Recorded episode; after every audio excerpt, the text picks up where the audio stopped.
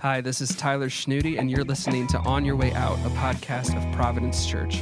On this platform, we're having conversations with members of our community and beyond about making more and better disciples of Jesus and what it means for us as we leave the walls of the church building and enter the world. So, welcome into the Profcast. Welcome, everybody, to episode three of On Your Way Out. I am Tyler, and I am joined today by a good friend of ours, and he is the director of faith formation at Holland Christian, somebody that we know well. He's a friend of mine, a someone who I respect deeply, and I know someone that many of you know well as well. It is David Mustard. Hello. David, thanks for being here. Yeah, no, thanks for having me. This is fun. Absolutely. Uh, talk to me a little bit about just the school year that's been going on so far with Holland Christian. Obviously, everybody in education this year is experiencing a little bit of some new challenges, but um, talk to me a little bit about how that's been for you so far. Yeah, I mean, there's, for the most part, it's the same way we do things because education is rooted in relationships. And in that relationship, you're able to dig deeply into the things that God wants to show, reveal, and thrust you into as a follower of His to bring about His kingdom on earth as it is in heaven. And so, in a lot of ways, there's a lot of similarities to every other year. Mm-hmm. Um, and what we've realized is that the student body has embraced that reality well. Yeah. And if that means I have to wear a mask to be able to do that, Sure. that's fine. Like like that is an easy hurdle to get over. Sure. Um, and so that's good. Um, awesome. And again, like that means sometimes because of positive cases, things change and there's there's different pieces, but at the core, uh, at the very foundation, and then a lot of what is built onto that is all the same, and it's beautiful. It's Yeah. beautiful. It's been a good. It's been a good start. Uh, our, our challenge that we've given to our students is yes, this year will be different. Yeah. So be different. Like we have an opportunity to be the hope and light of Jesus in the midst of it. Just because it's different doesn't mean that our mission has changed. It is an opportunity to go higher up and deeper in. So be different.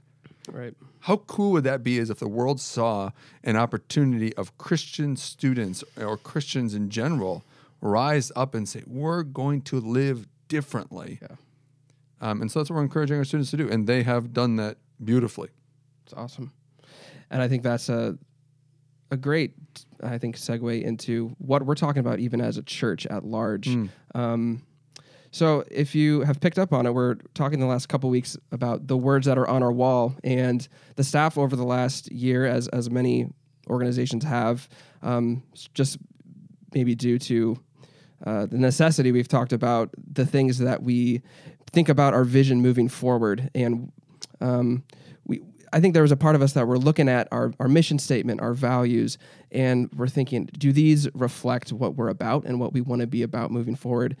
And I think the answer is yes, they are what we're about. Um, we want to make more and better disciples of Jesus. We want to encounter God. We do value the word, the mission, community. Um, but in some ways, we, we want to look at them and say, are we really living into this? Yeah. Um, and do we want to look at them in a different perspective, in a different light um, that makes them a little more tangible for what Sure. the action steps that we're taking are?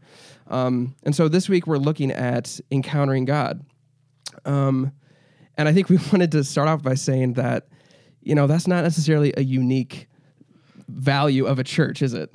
Yeah, I think so, right? I mean, we're thinking about that, even just the full mission statement that we deeply root ourselves in and we wholeheartedly agree to, right? Like, As you said, making more and better disciples of Jesus Christ. I wonder what church in Holland would say, yeah, I don't think really so. about that." That's not that's not kind of us. Right? Like everybody agrees with that. Sure. And and so like so what's so how is that helpful then?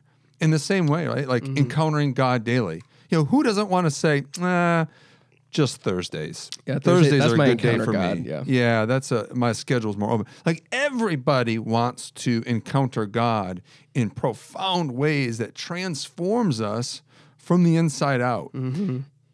And then I think so, and with engaging with our, our, church and entering the world, all of the things that are listed on that wall, I think everyone would be able to say a wholehearted amen. Yeah.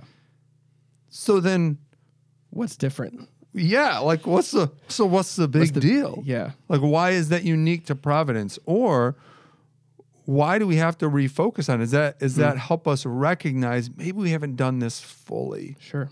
And maybe we never will do it fully, but we have to keep going, taking that next Yeah. step higher up, deeper into the heart of God and into the mission that He's called us to. And that's where I think it is so important. Like all things, right? Like I think of like birthdays or anniversaries or you know rem- remembrances, hmm. right? Those are moments. Not to say that we don't do these things all the time. When we celebrate uh, my kid's birthday, it's not. We don't say "Happy birthday." We celebrate you today. That's not to say like, oh, the other 364 days we don't want to celebrate you. It's like no.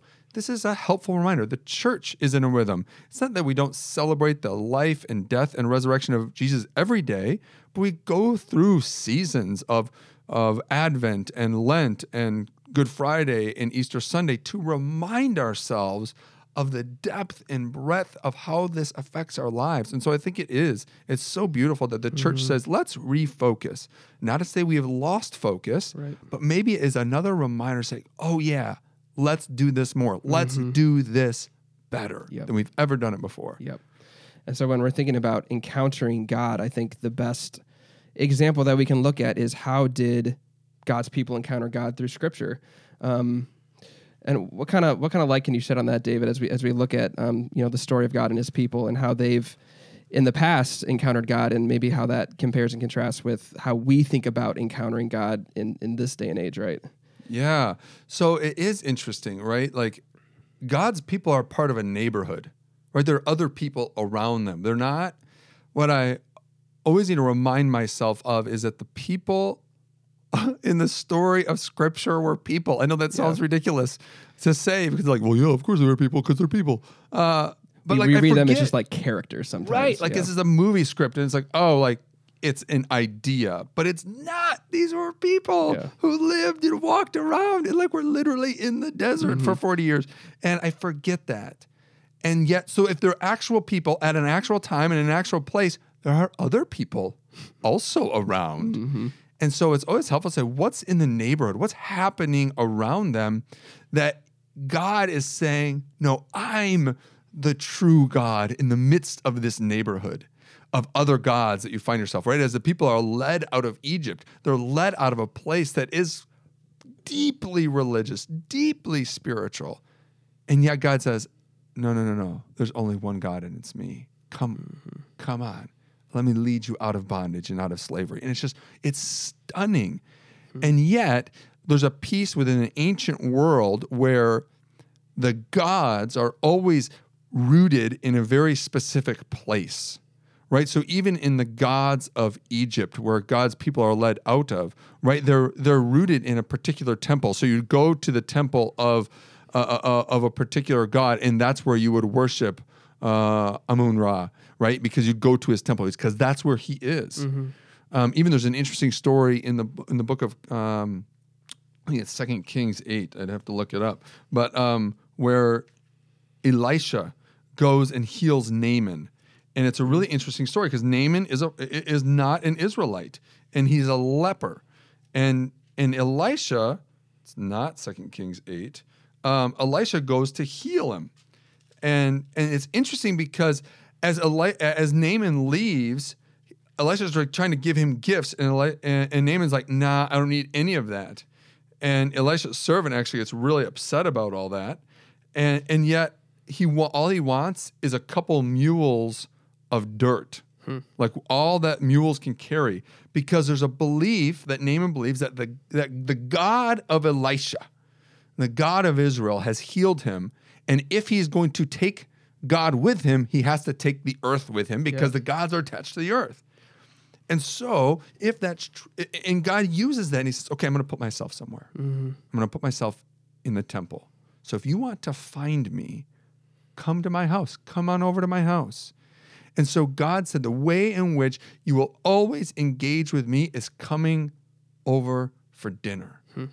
And so there's pilgrimage festivals. There's three pilgrimage festivals that the Israelites always, and Jesus every time, Paul every time, he's he's miles across the sea. The apostle Paul is, and suddenly, and he's in his writing, he's like, "Oh, but I got to get back to Jerusalem." for the Passover. We're in the mm-hmm. middle of those festivals right now. It's Yom Kippur this weekend. And so there's a there's people are going back home for the high holy days because we have to go to meet with God. And mm-hmm. so if we're going to encounter him, we go to where he is. And God said, I'm going to put myself seated above some cherubim on a golden box. So if you want to find me, hmm. go there. Mm-hmm. And so they did. Yeah. And Jesus did. If you want to go meet with his father, he goes back home to Jerusalem, and there his dad is mm-hmm. at the temple. Yeah. It's stunning. Yeah. And so, like, that's so different, right? Because for us, it's not. And it's not because of Christ, right? God has not put himself in a place with a particular nation. It is from every tribe, every nation, every language, every it's, ev- it's everywhere. And so God has left a building, but he's still in a place. Yeah. That's what's remarkable. God mm-hmm. has not abandoned the model of I'm going to put my presence somewhere. So if you want to find my presence, where should you go? Right. And throughout the New Testament, it's pretty clear. If you want to find the very presence of God, the Apostle Paul writes about it in the sense of we. Mm-hmm. We are the temple of the Holy Spirit, the body of Christ. If you want to find God, go where two or three are gathered in the name of Jesus. Yep. And that's where it is. So I see it in you. Right? I see because if I'm going to meet with God, I'm going to go to you. Mm-hmm. Jesus also says, I'm always going to put my presence in the elements. If you want to see God and you want to experience his love and there's something miraculous about the bread and the cup. Mm-hmm. And I think there's a reason why in church history there's been so much debate around, well, what are these things? Yeah. Is it really the body? Is it really the blood? Is it kind of it? Is it not? Is it just symbolic? And it's all because Jesus was so specific in saying, if you want to find me in my presence, come here. Yeah. And then lastly, he says, I'll be among the least of these. Hmm. If you want to find me, get down and wash feet. Get down and humble yourself.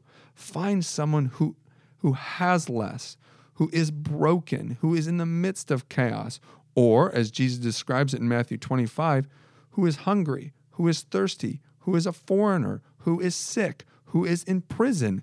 And Jesus says, when you do it to the least of these, that's me. Yep. I'm there. And so God has still put his presence. If we're going to encounter God, he still says, I'm in a place. Mm-hmm. I'm in my people, Right. I'm in the elements of communion, and I'm in the least of these. So it's interesting. I want to I want to dig into that a little bit because I think my perception and probably a lot of our perception as we think about what it means to encounter God has less to do with a community of people and more to do with like a personal devotion time. Like that's that's like what comes to my mind when I think about I need to encounter God. I need to go to my spot in my living room, open up the Word, and read the Bible, and that's how I encounter God. Yeah. Um, and that's that's different than what I think Scripture is compelling us to believe, which is that you know God is in our midst, but he's he's he's really he's placed himself in his church and in his people and in the least of these.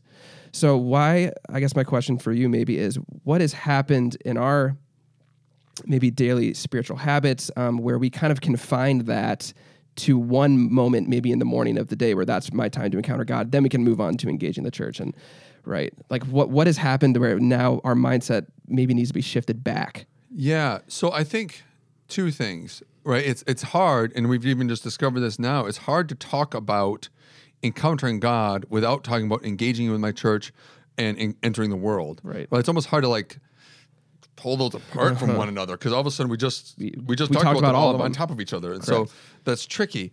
Um, I also think God has never stopped moving. Right. It's also why I understand why we call Genesis 1 and 2 the creation narratives, because it's how all things started and how God was at the center of it all. But he's never stopped creating either. And so these are not moments in time, but this is a God who is living and active and moving in our world. And so I think it's tricky that oftentimes we ask questions like, well, is that biblical? Hmm. And I understand the question, and yet it's I think a, a, hard to define if something is biblical or Mm-hmm. unbiblical. Is there one verse in the Bible that proves that this is true? Right. That's right, what we're asking. Right. That's kind of the thing, which is what I think has happened is we've we've segmented this book out, and that's not how you navigate a holy scripture. Mm-hmm. A holy scripture is a whole. For even when we say that in church, after we read a section, this is the word of the Lord. It's not the words, because the individual Hmm. words have come down through the work of the Spirit, through translation, and all kinds of things. But it's the word, Yeah. the one holistic gospel of Jesus Christ and the people who are charged to bringing it to bear on earth as it is in heaven. That's biblical. Yeah. Now we can ask what was happening in an ancient world and how did they navigate it and those things. So is personal devotions biblical? Yes, of course it is. Mm-hmm. Do we find it in the pages of scripture? Not really. Yeah. But it's biblical. Right? So I think it's a tricky it's a tricky Yeah. way to define things. Is your time reading the words of Jesus in the whole of scripture a profitable thing for God's people to do 100%? Right. I do think it's dangerous to do alone. Hmm. This Holy Scriptures are meant to be interpreted as a community. Mm-hmm. I can, and, so, and this is like this is why we have denominations. Hmm. No one's going down and, and, and just pulling things out of the air and be like, oh, now we believe this. Uh, Going back to the elements of communion. No one goes to say we believe in transubstantiation or consubstantiation or uh, nice, really theological terms that no one will want to look up. Well, actually, you can. It's quite exciting if you care. Anyway, moving on. No one gets those theological perspectives by just pulling something out of there. It comes directly out of Scripture Yeah. like Southern Baptist Coalition, Anglican, uh, you know, Catholic. No one's all those theological perspectives are rooted deeply in what the words of Scripture say, and yet they're also very different. Yeah. Very different. And so that's so confusing. That's why the community matters. And so it is important and, and profitable for God's people to go and spend time to stop the mind from buzzing in a direction so that the heart might catch up and orient us by the Spirit of the living God to the hmm. ways and the will of God. Mm-hmm. When we do that in isolation and with our own worldviews coming first, Right. that's a danger. So it almost makes you think of going back to an ancient people when when Pharaoh, right, Moses, Moses is charged by by by God said, go up to Pharaoh and tell him let my people go. And by the way, it's not going to go well. Um, and Moses is like, well, that sounds terrible. He's like, "Mhm, yeah, it's going to be. Um, really reassuring. Anyway. Um, God's it, our, our scriptures say that when Moses goes up there, he says, "And God hardened Pharaoh's heart." It's a really poor translation. Um, it has to do with the will and desire of Pharaoh, and all God did in the original Hebrew would better read, um, "And God strengthened Pharaoh's already rooted desire." That is to say, Pharaoh always wanted it to be about Pharaoh. All God did was let him go down that road. So often I can even I can even read this book. So it takes me down my own road Right. And not down the road of the gospel of Jesus Christ, wanting to make a gospel difference in this world. And I think that's interesting coming from someone who has had a lot of time spent in their life studying scripture. That is still something that you are prone to, right? Wholeheartedly. You know, and I think we all are, which which leads us to leads me to really just think about like when I'm reading the scripture, when I'm reading any particular book of the Bible, whether it's you know. Um, New Testament, Old Testament stories, like there are so many variables that are happening in our own psyches and life experiences that are influencing how we read this. Um, and I think that's part of, of the danger of when it becomes so individualistic, um, when it becomes so this is my time to spend with God, um, and we don't we don't look at it from the context of what is what is our body of Christ believing about Yeah. this, as opposed to what kind of what what have I come to believe about this? Um, it happens so subconsciously, probably, but that begins Totally. to shape a lot of our theology. That begins to shape how we view the world. That begins to shape how we view other people, and it's all rooted in, in a lot of ways, um, our own personal um, maybe biases, right? Totally. I think that's just it, right? And so suddenly we start defining Jesus or discipleship or Christianity on our own terms. And I think that is where then the, the consternation or questions or disagreements and denominational variations, right, have come from historically. Is because, right, and again, like I, obviously, I'm, I'm, I'm a Calvinist, um, and yet, like, in the the root of the Reformation was people like John Calvin and Martin Luther and Zwingli and others of that tribe are saying no, the institution does not get to define the religion. I do.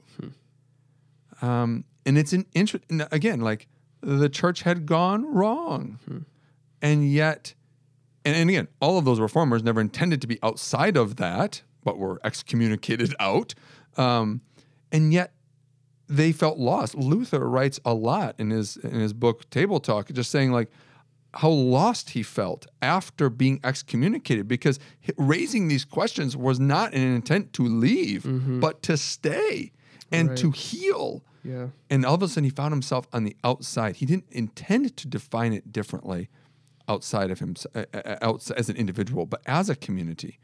And yet, what came out of that over the last 500 years is an increasingly, in the West, an increasing definition of the faith by the individual and not by the institution. And I think in the American church, we've seen that uh, on steroids. Um, and- not just within, but like in, in institutions. We don't want institutions to define for me the faith or my own health and wellness, right? So instead of like taking my doctor's word, I'm going to go get six other opinions, or at least I'm going to find a doctor who agrees with mine because I did a web MD search. Well, right? that's that's the weird thing about the day we live in is that we can find a pretty well sourced opinion to back us up on anything that we want to. totally Right. It is both hysterical and frightening. Yeah. right? How easy it is to find someone who will agree with, like, we could come up with a wacky idea that, you know, pink elephants solving differential equations is the way in which you best experience Jesus. I bet there's somebody on the internet that's already written about that. There's an article for sure. I'm sure. And we'd call it an article. Oh, I read an article the other day. Yeah, exactly. Did you? Is that an article or some weird tweet? Right. So anyway, that's a whole other conversation.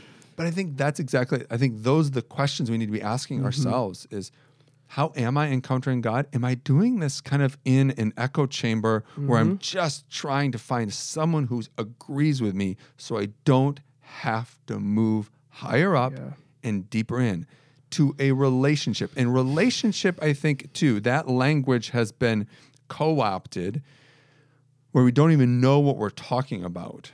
Mm-hmm. Um, right? Like, so when we think about options of like, oh, I have to deepen my relationship with Jesus, I don't even know what that means mm-hmm. anymore. Does that mean mm-hmm. I need to get my emotional high by coming in to worship with other people and singing the songs that I like to sing? Is that what I mean? Because if that's it, right, or is it just because I donate to the right causes? That is that's then oh yeah, I'm doing my Christian duty and that's helping my relationship with Jesus. But if I were to say that to my wife, right, hey, I'm gonna pay the bills and then every once in a while I'm gonna get my emotional high from our relationship. Other than that, you just gotta figure it out yourself. Uh, that would not that would be a over. bad day at our house but we've almost defined relationship with Jesus in those terms.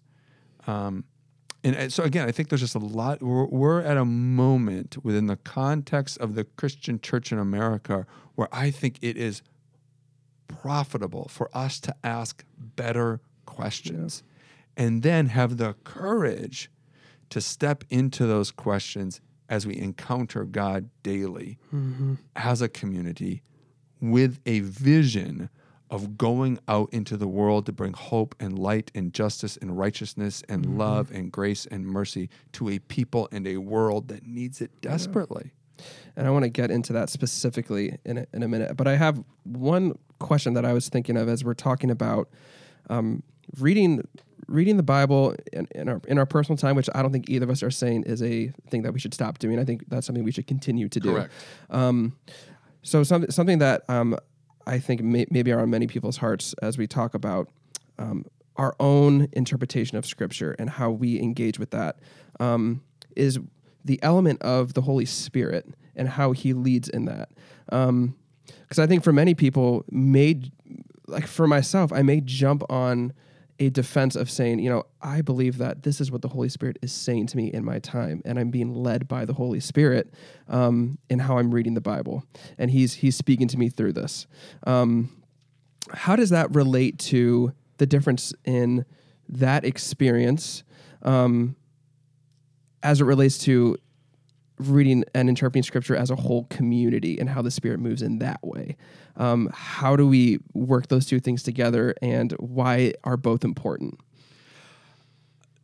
So I think a, one of the ways as we grow and mature as followers of Jesus, we're able to discern that better. That's wisdom, mm-hmm. right? That's what wisdom is. Wisdom is the capacity to discern reality and the vision and mission of God through the power of the Spirit in our own lives. Proverbs is clear that wisdom has no glass ceiling. You will never arrive and you will never hit the moment where you have it all.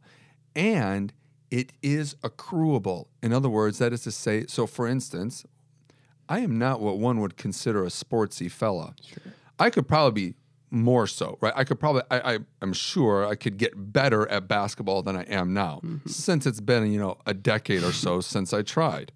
I could get better than I am today, but there's also going to be a point I will never be as good as Kevin Kuhlman, right? For instance, who goes mm-hmm. here and is a very good basketball player, or or another famous movie, Michael Jordan. Sure, I was going to give you some examples, but great. Michael the, Jordan will work. Yeah, yep. number twenty three, I think. Yes, um, right. I will never. Be, I will not, like. There's a glass ceiling. There's a moment where you've I got will, a threshold that you will never exceed. Exactly. I I could I can play the piano ish. I will never be a musician like you.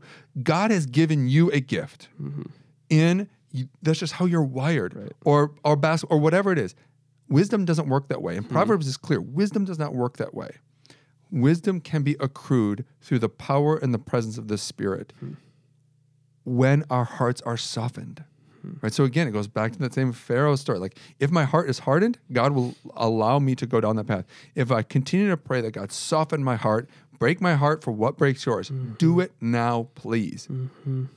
and then be willing to be to go that way. Uh, is a secondary big question. Yeah, yeah. So I think wisdom helps us navigate that, right? Because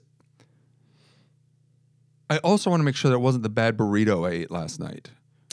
Right. I know? mean, I mean that can be the spirit too, but it's a very different spirit. And that takes a lot of. T- sometimes that is not as easy to discern as you might think. Hundred percent. Like that's I think the hard part, right? That's why I can find that mm-hmm. pink elephant doing differential equations is yeah. the way to the Messiah. There's kind of that like, confirmation bias where like, hey, this bad burrito said something, and then I found something online that confirmed it. It was the Holy Spirit. Hundred percent. And that goes back to the point of when Jesus talks about his unity with the Father and with the Spirit, that cosmic unity is the same unity that we as the church are called into. And it will not confuse us. Mm-hmm. If a group of wisdom seeking followers of Jesus are conflicted and are willing to soften their hearts before the throne of God, the Spirit will not, the scriptures are clear, will not send conflicting mm-hmm. messages. So, why do we have so many conflictions right now? Yeah. One, we're not listening. I think we've become a people who are hard of hearing because I would rather keep my life the way it is and not move into the other than the fact that I want to make it look like I have it all together with a faith commitment. Mm-hmm. I really don't want to because that's harder. Or, or second, because we've decidedly decided to break ourselves up hmm. because that gives me more power. That gives me more control over those pieces. Um, and so I think that is it's, it's the spirit will not confuse. Mm-hmm. If, big if, if we're deliberately seeking his will mm-hmm. and way. And I, I say this to high schoolers all the time. I don't think it's hard to discern the will of the Father. Again, it's not confusing. He, it's, it's, it's very, it's very simple to understand. It's just way harder to do. Yep. He's called us into a world to bring shalom to chaos. Yeah. One, am I able to identify chaos well? I think we have a hard time identifying chaos. Yes. And we, we think that as long as it's why I don't like the language of in the creation narrative when we talk about like, oh, God brings order out of chaos. Because we define order as everything in its place. So if I were to take a picture of my backyard after I mow it, um, most West Michiganders and Hollanders would be like, that's order. I see mm-hmm. the nice dark stripe, the lighter stripe, the dark stripe, and it looks, Parallel lines. and it's it is by the way beautiful. if I were to take a picture, most people say that's orderly. If I were to take a picture of my backyard on most every other day, with just like you know kiddie pools and you know soccer balls and jump, I mean, just there's just stuff everywhere. Mm-hmm. We probably wouldn't describe that as order. We'd probably describe that as flourishing. Hmm. That's what God does. He puts things where they where they must go so that they might work, right? So like the sun's orbit and I mean the Earth's orbit around the sun and all of these things, that is where it belongs. But there's also flourishing. If I told my kids you they never go in the backyard because it looks too nice and orderly, that wouldn't be a, a good dad. We got to get out there. We got to run around. We got to play soccer. We got to jump in the kiddie pool. We got to we got to dig in the dirt. Like let's go. That's flourishing. Mm-hmm. That's a that's enjoying the creation that God has said take care of this. In that, when we start thinking around terms of, uh, oftentimes we think, well, order. So if, if everything looks nice, then that's the way God wants it to be. Maybe, but maybe there's even more. Maybe there's flourishing for us, and there's shalom.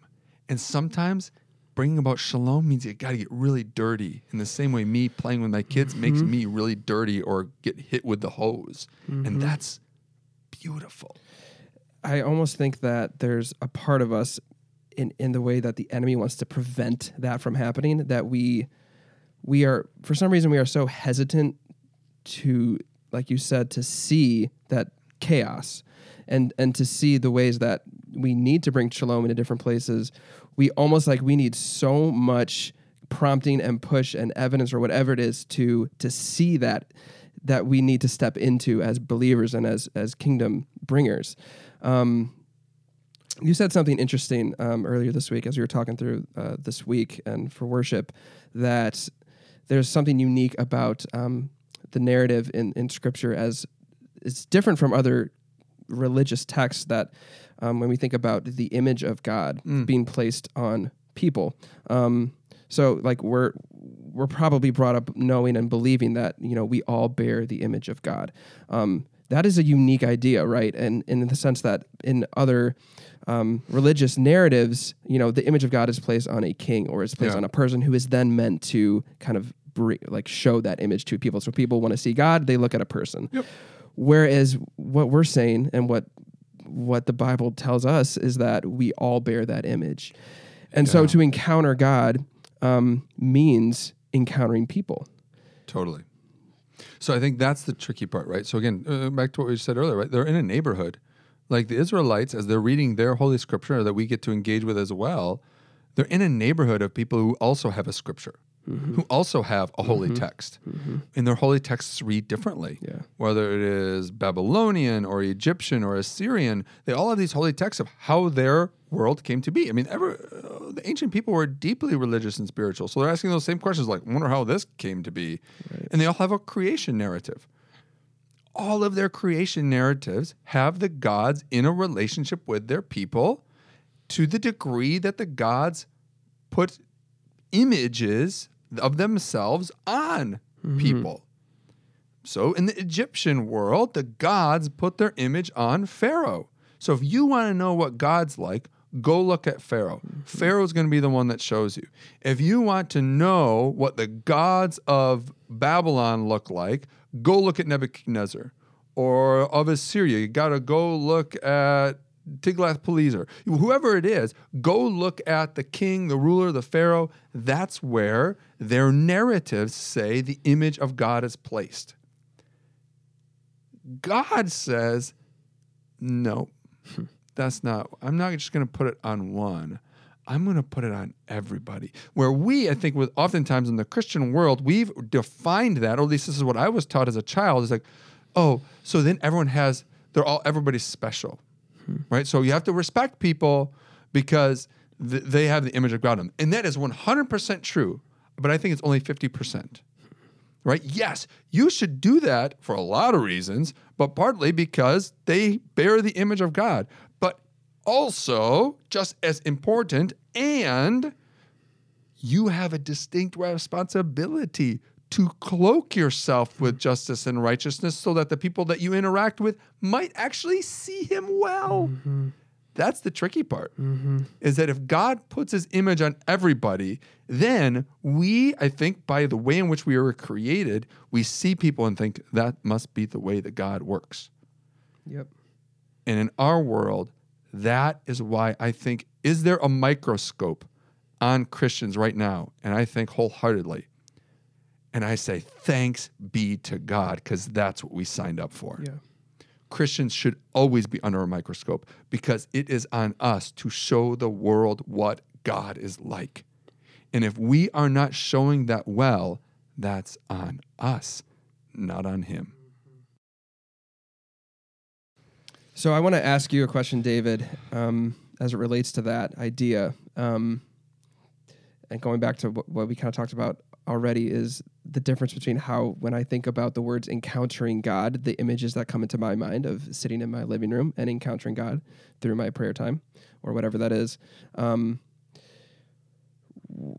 what have we done poorly in this? Um, Or what have we not done at all that is making us ask this question? Um, how do I actually encounter God? Um, and where do you see us in, in lieu of we are all image bearers? And to meet with God means meeting with people, bringing shalom to chaos. And what is our our role as part of the Church of Christ in doing that? Um, and what do we need to change about the way we live? Yeah. Which is a big question. I, I've, I've, uh, I'll start there. I've realized I have to change everything about the way I live, which has been a real bummer, to be honest. Um, I think if we strip it away, I've been stunned by how far I've gone off track. Um, that's been a, a journey for us as a family, um, and it's been really hard um, because it's asked us to really examine every area of our lives. Um, that that's been that's been I'd, I'd say more difficult than I had ever imagined, um, and that's. But again, that's also what I signed up for, right? Like the whole, whole idea of like, for I have been crucified with Christ, has been more of a I put a crucifix on my door, Sure. right? Like I'd rather not give anything up. Where he's saying, no, no, no, no, no, get you all of it, all of it. Hate your mother, hate your father. Yeah, like it is everything, and that has been tricky. Um, so that's I'll answer the last one first, I suppose.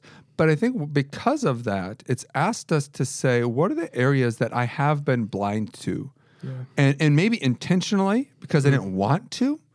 Um, but I also think there's something to the vision that I've inherited. Um, Yeah. and I think there's there's power in that because as as a kid, or as a I'm not a kid anymore, just act like one. But like as a person who's grown up in this community my whole life, um, I've inherited a vision of the faith that's been given to me through you know flannel boards in Sunday school and through song and through you know emphases.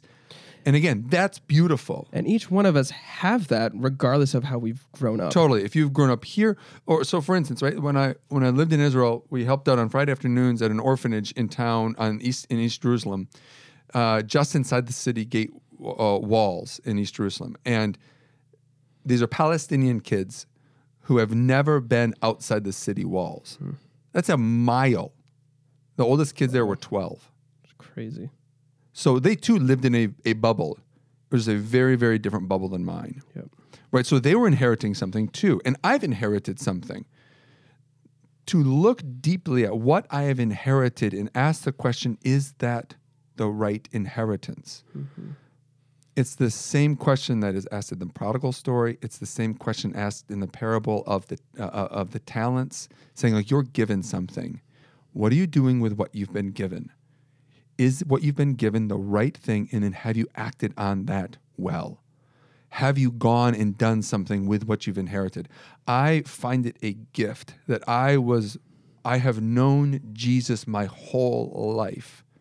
My parents were deeply rooted and faithful people. Mm-hmm.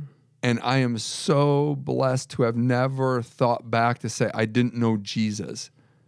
And mm-hmm. yet, every aspect of that is also asking me, ask questions is there more? Because turns out there always is. Um, and that is where suddenly those big questions of where is he calling me to go?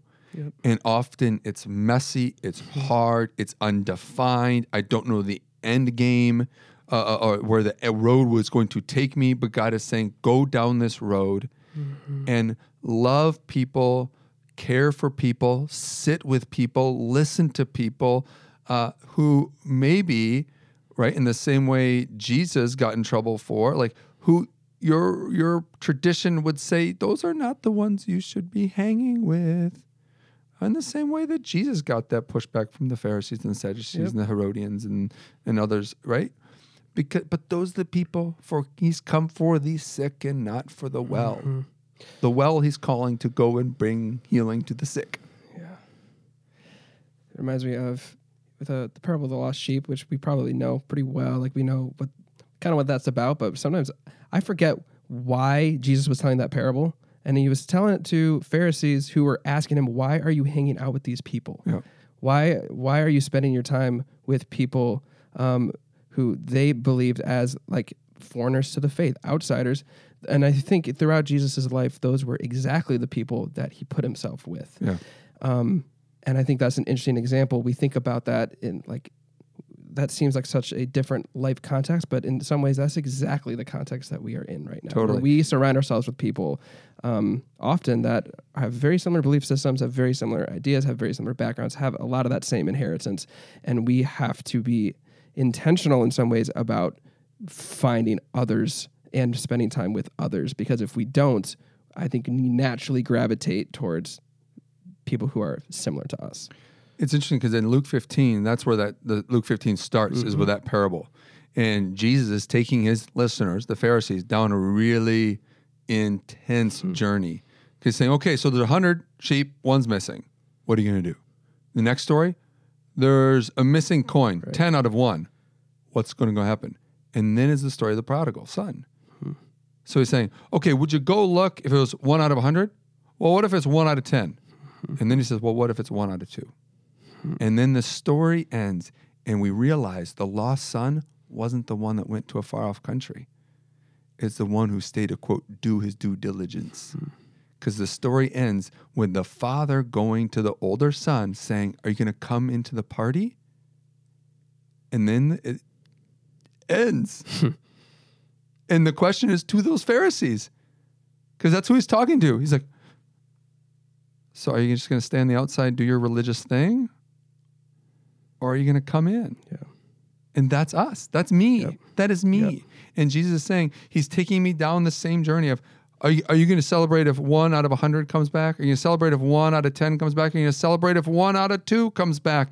Are you going to come in and celebrate because you've decided the old has gone, the new has come? I have been crucified with Christ and no longer live, but it's Christ that lives in me. That's the gospel. I am too sick of sitting on the sideline and putting a cross on my door instead of putting myself on the cross. Mm-hmm. That's discipleship. And I want to come into the party to celebrate, but I have to enter the chaos. Yeah. That, if you enter chaos, of the others in this world, I promise you, and it's not from me, it's from the way in which God has defined the gospel from the dawn of creation. You will be the image of God to a broken world. If you enter chaos, that, mm-hmm. that is how you encounter mm-hmm. God daily. Absolutely. As we as we think about moving into that space, uh, to me, a word that has sort of encompassed this conversation in in my own um, thoughts about this that I need to practice is humility. Um, as we think about, um, I think looking at the world, um, looking for chaos that that God is calling us to walk into, as we as we look at how we read the Bible, and and maybe some of the ways that we um, we're so influenced by our own thoughts and our own desires and our own ambitions. Um, there is like this posture that I think uh, the very first thing that we have to do is be able to deny ourselves and listen to other people with an open mind. Um, because that's what being in a community requires. Um, you have to be able to um, deny yourself. Mm-hmm. Um, it's so hard to do, especially if you're not someone who. Uh, that's hard for all of us to do because that is not in our human nature. No. That's what Paul says all throughout Romans is that I don't do what I want to do.